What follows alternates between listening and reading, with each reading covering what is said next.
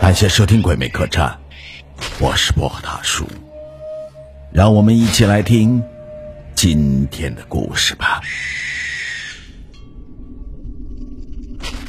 今天讲的是站在街边的女子。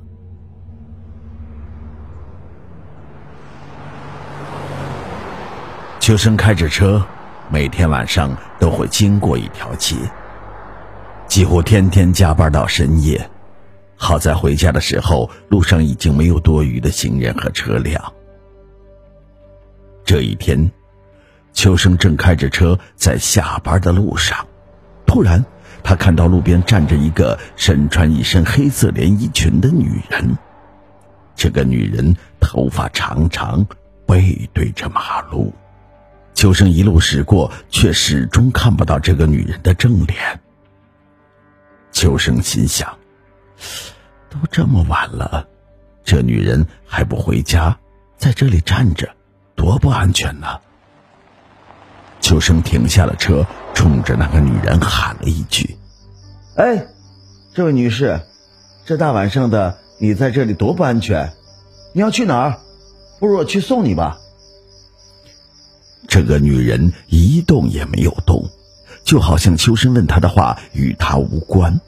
哼，真是好心当成了驴肝肺，居然动都不动一下，最起码转个身呢。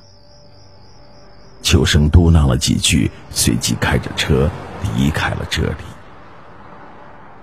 可是秋生没有想到的是，接下来的几天里，他接二连三的遇到了这个女人。而那个女人仍然保持着一个姿势不动，秋生感到有些奇怪。这个女人怎么天天在这里？她不回家吗？她不吃饭？她不困？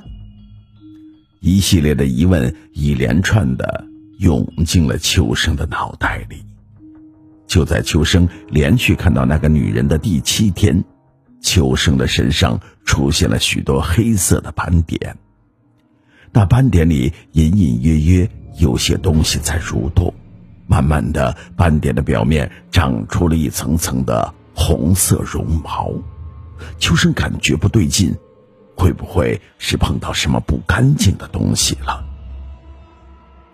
第二天，秋生向公司请了假，在朋友的陪同下去了医院。医生说，秋生的身体一切正常。除了有些营养不良之外，没有什么不健康的地方。回家的路上，朋友听秋生说起了最近的事情，隐约感觉到了不对劲。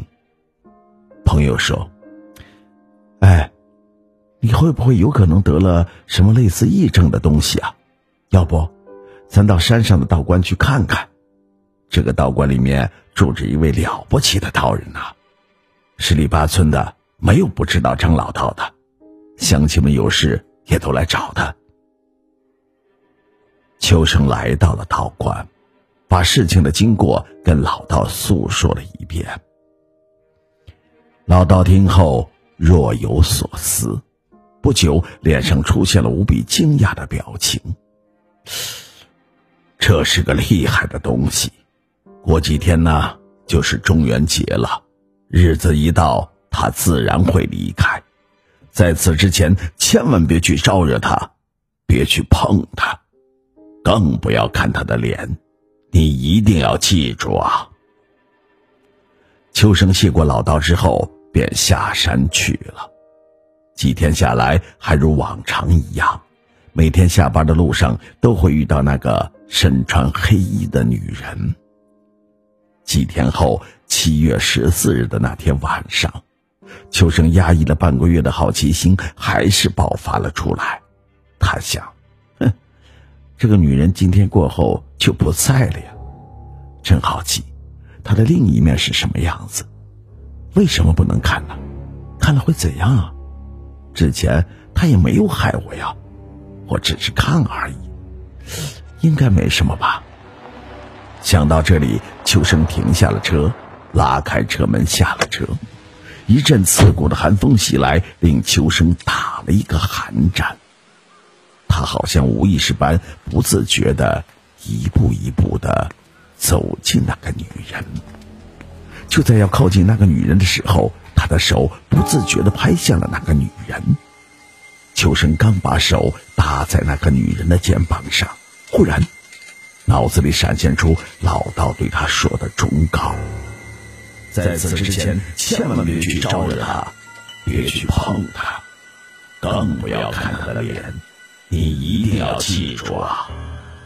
秋生打了一个激灵，赶忙收回了手。就在他要转身逃走的那一刹那，一阵清脆甜美的声音自身后传来：“你抓住我了，怎么还走呀？难道你真不好奇我是什么样子吗？”秋生慢慢的转过身子，斜着眼睛看着那个女人。他的目光刚落到那个女人的身上，发现那个女人的脸已经转了过来。那是一张清秀可爱又甜美的脸，那双迷人的大眼睛就这样笑盈盈的看着他，两边的嘴角微微的上扬。秋生愣愣的又痴迷的看着眼前这个闭月羞花的姑娘，心脏扑通扑通的跳个不停。秋生感到心里有些怪怪的。但是他并没有理会，仍然无法控制的看着眼前的尤物。就在这时，这个女人原本微笑的嘴角扬到了耳朵，居然又咧到了后脑，表情狰狞，面目扭曲，恐怖又愈开愈大的嘴里发出咿咿呀呀的怪响，听得人毛骨悚然。秋生眼睛睁的是越来越大。心脏也是跳得越来越快，就好像越发膨胀的气球一样，仿佛随时都要爆炸开来。秋生的眼睛里慢慢的布满了血丝，一双手不由自主的向后翻拧，时不时的还发出听到骨头碎裂的声音，肚子也在膨胀，伴随着秋生的一声凄厉的惨叫。这个夜晚。安静了下来。第二天，人们在九游街道旁边发现了一具干枯的尸体，尸体的头不见了，离头最近的地方是一滩红色粘稠状的东西，大概是人脑吧。干瘪的四肢和躯干没有一块好肉，看上去就像是血管爆裂之后的场面。